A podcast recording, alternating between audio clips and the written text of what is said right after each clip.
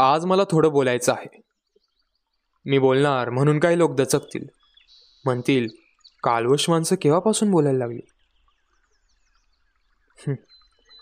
पण केव्हा केव्हा अशांनाही बोलावं लागतं. जेव्हा जेव्हा हाडा मासांची जिवंत माणसं मृतांसारखी वागायला लागतात तेव्हा तेव्हा मृतांना जिवंत होऊन बोलावं लागतं. छे मी काही आज इतरांसाठी बोलणार नाही. कारण मला चांगलं माहीत आहे की तसं बोलणारा मी काही कोणी मोठा तत्वचिंतक नाही. माझ्या पुढं जग उभं राहिलं तेच मुळी समरांगण म्हणून. आणि माझं जीवन म्हणजे तर त्या समरांगणावरचा केवळ एक बाणांचा भाता अनेक प्रकारच्या अनेक आकारांच्या विविध घटनांचे बाण ज्यात अगदी काठोखाट ठासून भरले आहेत असा एक भाता. आज मला माझ्या आयुष्याचा तो भाता सर्वांसमोर स्पष्ट उघडा करावायचा आहे. स्वतःच्या हातांनी त्यातील विविध घटनांचे बाण. अगदी एकजात सगळ्या घटनांचे बाण आज मला मोकळ्या मनानं सर्वांना दाखवायचे आहेत. आपल्या दिव्य पात्यांनी तळपणारे आपल्या बांधीव आणि आकर्षक आकारानं चटकन डोळ्यात भरणारे तसेच मोडलेल्या शेपटांमुळे केविलवाने दिसणारे आणि ठिकठिकाणी तुटलेल्या पात्यांमुळे उघडे बोडके कसे तरीच कलाहीन वाटणारे अगदी सर्वच्या सर्व बाण आणि तेही जसेच्या तसे आज मला सर्वांना दाखवायचे आहेत. जगातील एकजात वीरतेकडून मला ते पारखून घ्यायचे आहेत. धरणी तलावरतील यच्छयावत मातृत्वाकडून आज मला त्यांचं खरं खुरं मोल ठरवून घ्यायचं आहे. पृथ्वी तलावरील एकूण एक गुरुत्वा करून मला त्याचं खरं खुरं स्थान ठरवून घ्यायचं आहे. जीवाला जीव देणाऱ्या मित्रत्वाकडून आज मला त्यांची परीक्षा करवून घ्यायची आहे. जिव्हाळ्याच्या प्रेमसरींनी ओथंबून जाणाऱ्या बंधुत्वाकडून आज मला त्याचं खरं खुरं मूल्यमापन करायचं आहे. आतून अगदी माझ्या मनाच्या सखोल आणि गहन गंभीर गाभाऱ्यातून एक आवाज अलीकडे मला वारंवार स्पष्टपणे ऐकू येतो. जो जो मनाच्या निर्धारानं मी तो आवाज थोपविण्याचा प्रयत्न करतो तो तो वायूच्या सुसाट झोतानं अग्नीची ज्वाला विझण्याऐवजी पूर्वीपेक्षा अधिक जोमानं जास्तच भडकत जावी तसा तो आवाज मला पुन्हा पुन्हा गरजून सांगतो सांग करना तुझी जीवनकथा आज सर्वांना सांग. आज ती तू सर्वांना समजेल अशा भाषेत सांगावी अशीच आजची परिस्थिती आहे. सगळं जग म्हणतं करना तुझं जीवन म्हणजे एक लखतर होतं. सांग. सर्वांना गरजून सांग की ते एक लखतर नव्हतं तर ते जरी काठाचं एक तलम राजवस्त्र होतं. केवळ केवळ परिस्थितीच्या निर्दय काटेरी कुंपणात अडकून त्याच्या सहस्त्र सहस्त्र चिंध्या झाल्या. ज्याला मिळेल त्यानं त्या आपल्या वेशीवर हव्या तशा टांगल्या आणि तरीही तुला त्या राजवस्त्राचा एवढा अभिमान का वाटतो? कुठल्या तरी अडगळीत सुंदर संदुकेच्या तळाशी पडून राहणाऱ्या नव्या कोऱ्या आणि अखंड राजवस्त्रापेक्षा अकराळ विक्राळ तांडव करणाऱ्या काळाच्या झंझावाताशी केवळ एकाकीपणानं झुंजताना फाटून गेलेलं तुझं ते राजवस्त्र कमी मोलाचं होतं काय? त्यात सर्वांना नीट डोळे उघडे ठेवून पाहू दे. नीट कान उघडे ठेवून ऐकू दे. वीरांच्या कथा नेहमीच चवीनं ऐकणाऱ्या आणि दुसऱ्या क्षणी अगदी दुसऱ्या क्षणी त्या तितक्याच सहजपणे आणि निष्काळजीपणे सरळ विसरून जाणाऱ्या या वेड्या जगाला तुझी ही कथा कधीतरी गदागदा हलवून सोडील का? आहे का तिच्यात एवढं प्रचंड सामर्थ्य? विश्वाच्या अंतिम सत्यतेवर ज्यांचा ज्यांचा नितांत विश्वास आहे ज्यांना ज्यांना मृत्यू हे खेळणं वाटतं अशा जगातील अजूनही अस्तित्वात असलेल्या सिंहाच्या छातीच्या वीरांना तरी आज तुझी ही कथा ऐकावीशी वाटेल? छे ही काय केवळ कथा आहे? ते एक महान सत्य आहे आणि सत्य हे पाहणाऱ्यांच्या व ऐकणाऱ्यांच्या इच्छेचा विचार कधीच करीत नसतं. ते नेहमीच जसं असतं तसंच पुढे येत असतं. उगवत्या सूर्यदेवासारखं. कोणतीही कथा ऐकत असताना ती ऐकणाऱ्यांची अशी कल्पना असते की तिच्यात मद्याचे मधुर चषक असावेत. नर्तिकांचे नादमय पदन्यास असावेत. स्त्री पुरुषांची आवेगपूर्ण आलिंगन असावेत. क्षणभंगूर जीवनाची जाणीव कुठंतरी विसरायला लावणारी धुंदी त्यात असावी. मी सांगणार आहे त्या माझ्या या जीवनकथेत असले मद्याचे चषक नाहीत. मनाला हळूवारपणे गुदगुल्या करणारे नर्तिकांचे पदन्यास नाहीत. तिच्यात आहे केवळ संग्राम. निरनिराळ्या भावभावनांचा थरारून सोडणारा संग्राम. प्राणपणानं लढणारा मी केवळ एक रांगडा सैनिक. मी माझी कथा आज केवळ माझ्या केवळ माझ्याच समाधानाकरिता सांगतो आहे. माणसाला कुठंतरी आपलं मन मोकळं केल्याशिवाय आपण मुक्त झाल्यासारखं वाटतच नाही. म्हणूनच माझी ही कथा मी मोकळ्या मनानं सांगणार आहे. पण माझी ही संग्राम कथा संगतवार कशी सांगावी हीच आता माझ्या पुढची खरी अडचण आहे. कारण कडाडणाऱ्या विजेचा कानठळ्या बसविणारा मर्मभेदक आवाज ऐकल्यानंतर रानटी घोड्यांच्या कळपातील अनेक घोडे जसे वाट फुटेल तिकडे इतस्तता धावू लागतात.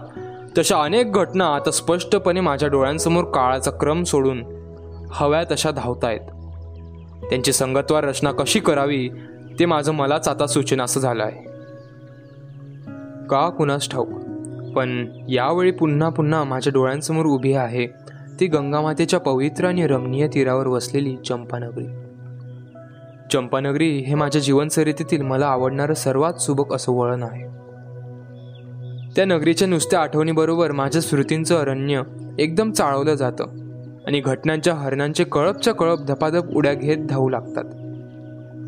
कुणी म्हणतात आठवणी म्हणजे मोरपिसांसारख्या असतात.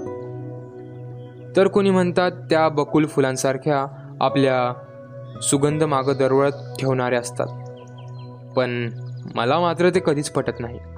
आठवणी या नेहमीच हत्तीच्या पायांसारख्या असतात. ते आपल्या खोलवर असा ठसा मनाच्या ओलसर भूमीवर मागं ठेवूनच जातात. निदान माझ्या सर्व आठवणी तरी या अशाच आहेत. चंपानगरी हा माझ्या जीवनाच्या मरुभूमीवरील काळाच्या गजराजानं उठविलेला एक असाच खोलवर आणि स्पष्ट असा ठसा आहे. माझ्या जीवन प्रवासातील हे सर्वात शांत आणि हवं हवंसं वाटणारं आश्रयस्थान आहे. काही काही लोक जीवनाला मंदिर म्हणतात. मला माहीत आहे माझं जीवन असं मंदिर मुळीच नाही. आणि असलंच तर चंपानगरी ही त्या मंदिरातील सर्वात मंजूर अशी एकमेव घंटा आहे. गंगामातेच्या विशाल आणि रमणीय किनाऱ्यावर वसलेलं ते एक छोटंसं गाव आहे. आहे कसलं? होतं. लतावृक्षांनी आणि पशुपक्ष्यांनी बहरून गेलेल्या निसर्ग देवतेच्या कुशीत पहुडलेलं माझं ते गाव चंपानगर.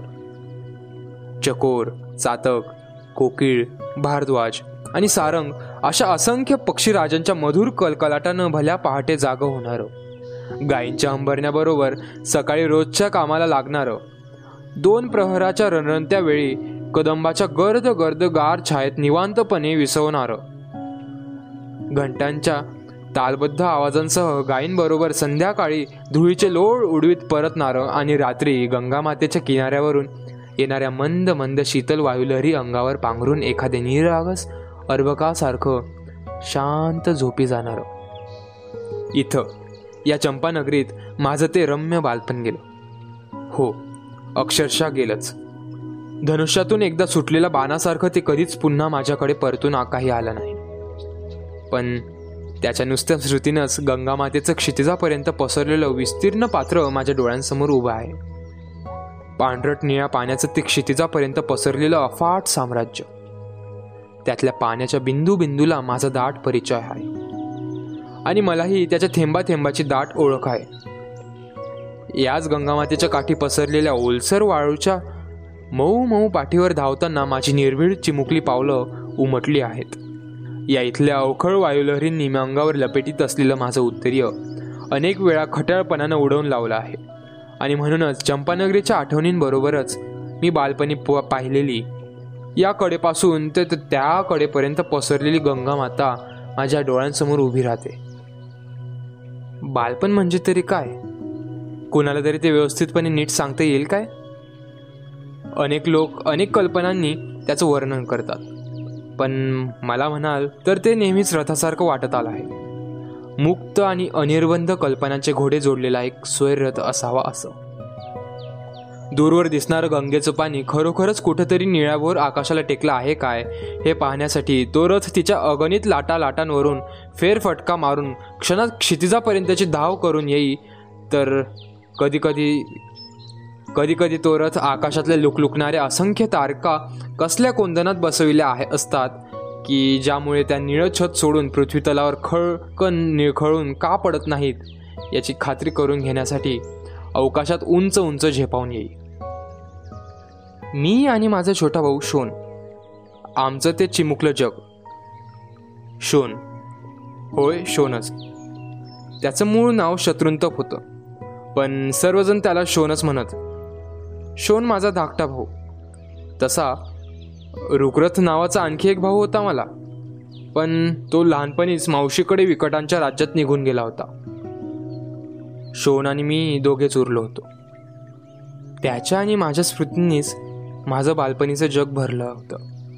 चंपानगरीच्या विशुद्ध हवेत वाढणाऱ्या दोन भोळ्या भावड्या जीवांचं आणि अचाट कल्पनांनी भरलेलं चिमुकलं जग होतं ते.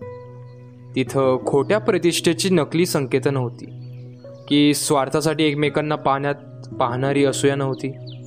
ते केवळ दोन भावांचं निहेतुक जग होतं. आणि त्या जगाचे केवळ दोनच द्वारपाल होते. एक आमची आई राधा आणि आमचे बाबा अधिरथ. आजही त्या दोघांच्या स्मृतींनी माझ्या अंतःकरणातील एक अत्यंत कोमल अशी तार छेडली जाते. आणि नकळतच काहीसे कृतज्ञतेने भारलेले काहीसे मायेने ओथंबलेले असे दोन अश्रुबिंदू माझ्या डोळ्यात टचकून उभे राहतात. पण हे क्षणभरच. लागलीच मी ते टिपतो. कारण मला माहीत आहे अश्रू हे दुबळ्या मनाचं प्रतीक आहे. जगातील कोणत्याही दुःखाची आग अश्रूंच्या पाण्यानं वि कधीच विझत नसते. आणि तरीही हे दोन अश्रुबिंदू पाझरल्याशिवाय माझं मन हलकं झालं आहे असं मला कधीच वाटलं नाही. कारण या दोन अश्रुबिंदूंशिवाय माझ्या मुलाचं असं मी त्यांना माझ्या आयुष्यात काहीच देऊ शकलो नाही.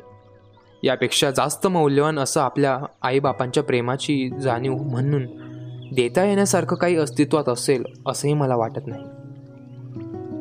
माझ्या आईबापांकडून माझ्या बाबतीत कसलीच अपेक्षा कधीही केली गेली नाही.